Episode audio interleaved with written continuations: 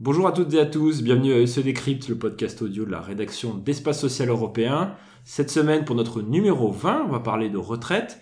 Avec moi pour en parler, Pascal Beau. Bonjour Pascal. Bonjour Alexandre. Pascal, cette semaine, il y a un temps fort sur la retraite avec notamment un colloque gouvernemental qui a lieu au Sénat, qui a eu au Sénat sur justement ce sujet-là, avec notamment euh, l'intervention de Monsieur Delevoye, le haut-commissaire. On va parler un peu calendrier, fond de la réforme. Avec un premier point, une note a été adressée aux partenaires sociaux. Est-ce que vous pouvez nous en dire un petit mot? Oui, c'est une note de constat qui a été adressée il y a maintenant une semaine aux partenaires sociaux, donc patronat et syndicats, qui, qui n'est pas longue, hein. c'est un diaporama d'ailleurs, euh, qui met en évidence trois, quatre informations essentielles. La première, il y a 42 régimes de retraite en France, mais pour l'essentiel, euh, il y a les régimes des salariés du secteur privé, les régimes de fonctionnaires. Et, euh, et, les autres, ce sont des petits, voire des micro-régimes. Je pense notamment à l'Opéra de Paris. Voilà. Je pense qu'il ne faut pas que l'arbre masque la forêt sur oh, 42 régimes en France. Il y en a combien de petits? Pardon? Combien y en a-t-il de petits De petits, il y, en a, une trentaine. Trentaine. Une bonne trentaine. Voilà, c'est vraiment des petits. C'est 0,05% de la population active. Vous voyez, Alexandre, que ça ça va pas très loin. Donc, il ne faut pas encore une fois que l'arbre masque la forêt. Ça, c'est le premier constat. Le, deuxième constat, ce qui est très important, c'est que depuis 10 ans, 15 ans, tous ces régimes se réforment et convergent. Il y a une forme d'harmonisation des retraites en France, on ne le sait pas. Euh, on dit souvent des écarts de situation extraordinaires, ce qui est assez faux mhm. en dehors de trois, quatre sujets d'actualité. Je pense notamment à la SNCF. Forcément. Le troisième sujet très important, et il reviendra sur la place publique dans le débat, c'est que ce sont des régimes très solidaires. C'est un régime, c'est un système en répartition, mais les écarts entre le revenu d'activité et le niveau des retraites passe de 1 à 6 à 1 à 4. Donc ça veut dire qu'il y a une dimension solidariste dans le système de retraite français, notamment par exemple pour les demandeurs d'emploi, pour les femmes euh, qui ont des carrières souvent très hachées, pour des gens qui ont des difficultés d'insertion professionnelle, etc. Cette dimension solidariste va être une pesée considérable sur le débat sur la réforme.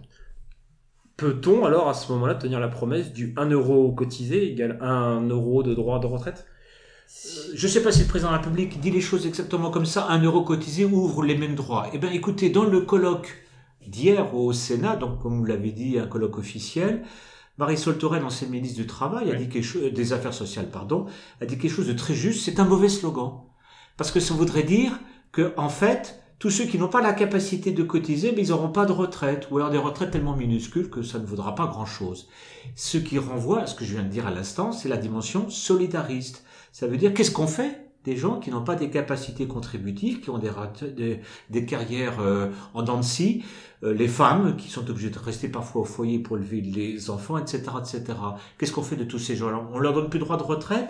Donc le gouvernement ferait bien de réfléchir deux fois et de, de, de tourner sa langue cette fois dans la bouche avant d'énoncer des slogans qui, sur le plan peut-être comme ça, de façon nominaliste, sont sympathiques, mais sont pas forcément très pertinents socialement. Donc derrière la réforme, il y avait un besoin de simplification, c'est ce qu'avait dit Emmanuel Macron pendant la campagne présidentielle.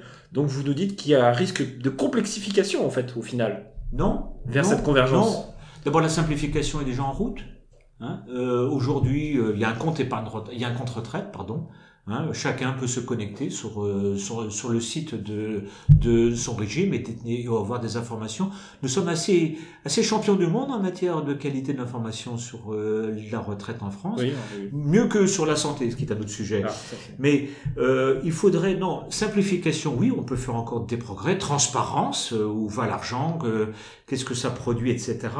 Il faudrait pas aussi que l'idée de l'uniformité qui sous-tend la réforme qui est projetée par le président de la République soit synonyme d'injustice sociale. Hein, ce que je veux dire, c'est que si en plus, et, les débats au Sénat ont bien montré ça, et c'est tout à fait intéressant, s'il s'agit de reconstruire des catégories particulières d'actifs, je pense par exemple les petits rats de l'opéra, personne ne voit un instant une danseuse de 65 ans faire un talon pointe, ça me paraît difficile. Et on voit, n'envisage pas non plus d'avoir des commandos de l'armée française au Mali âgés de 70 ans, ça me paraît également difficile. Donc si c'est pour recréer des catégories spécifiques de situation dans un régime global, soi-disant universalisé, vous voyez bien qu'on ne fait que déplacer le problème.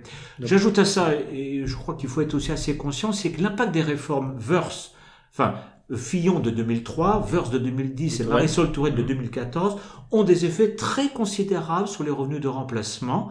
Hein, les revenus de remplacement de tous les retraités par rapport aux actifs vont baisser très significativement. Vous voyez qu'on est quasiment au taquet hein, en matière de retraite. Donc on a du mal à, à lire les intentions du gouvernement sur la réforme des retraites. Donc on on a vu sur la partie contenu qu'il y avait une certaine complexité à maintenir l'approche initiale du gouvernement. Il y a aussi une question de calendrier. La promesse électorale d'Emmanuel Macron, c'était de réformer le système pour une mise en application à la fin du quinquennat, donc à horizon 2022. Réaliste ou pas? Non, tout à fait irréaliste. Euh, D'abord, je pense que le débat, mais là c'est un point de vue, hein, euh, le débat être plus long, plus compliqué euh, que cela en, en a l'air. Vous savez, les, les techniciens peuvent faire toutes les constructions, toutes les équations du monde, il y a le monde réel. Et quand les Français vont faire des calculs, vont s'apercevoir que la réforme projetée va peut-être faire gagner certains, mais en faire perdre d'autres, c'est surtout sur les perdants que les choses vont se jouer. Ils vont pas être contents. Donc je crois qu'il faut être extraordinairement prudent. C'est une affaire très complexe. On parle de 2025, voire un petit peu au-delà. De toute façon, ça se fera pas en un jour. Ce qui est assez étonnant dans ce colloque au Sénat, je reviens là-dessus d'un mot, Alexandre, c'est qu'il y a eu un accord entre Bernard Thibault, ancien leader de la CGT, et Raymond Soubi, ancien conseiller social de Nicolas Sarkozy. Alors quand quelqu'un assez proche du patronat dit à peu près la même chose que la CGT, C'est qu'on voit bien la, euh, la difficulté de l'affaire. Mais Pascal, c'est pour ce bon mot, il y a comme une, euh, il y a un constat, ce sont deux personnes qui ne sont plus en activité.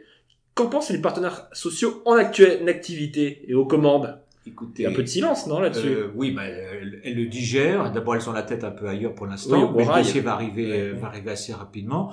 Je crois qu'il faudrait euh, prendre son temps et surtout faire beaucoup preuve de pédagogie et se rendre compte que c'est un chantier extraordinairement compliqué, parce qu'on ne peut pas laisser quelqu'un au bord du chemin. Ça paraît difficile avec une réforme de retraite dite universelle et systémique. Comme Et vous ne pensez pas que le gouvernement, l'exécutif puisse passer en force? Il l'a déjà fait sur d'autres sujets. Eh ben, euh, Je lui souhaite bon courage parce que là, c'est un énorme risque politique. Et c'est sur ce bon mot que nous allons clôturer l'épisode 20 de ESE Décrypte. Merci à toutes et à toutes de nous avoir écoutés et on se retrouve très prochainement pour un prochain numéro. Merci beaucoup, bonnes vacances à ceux qui en ont. Au revoir.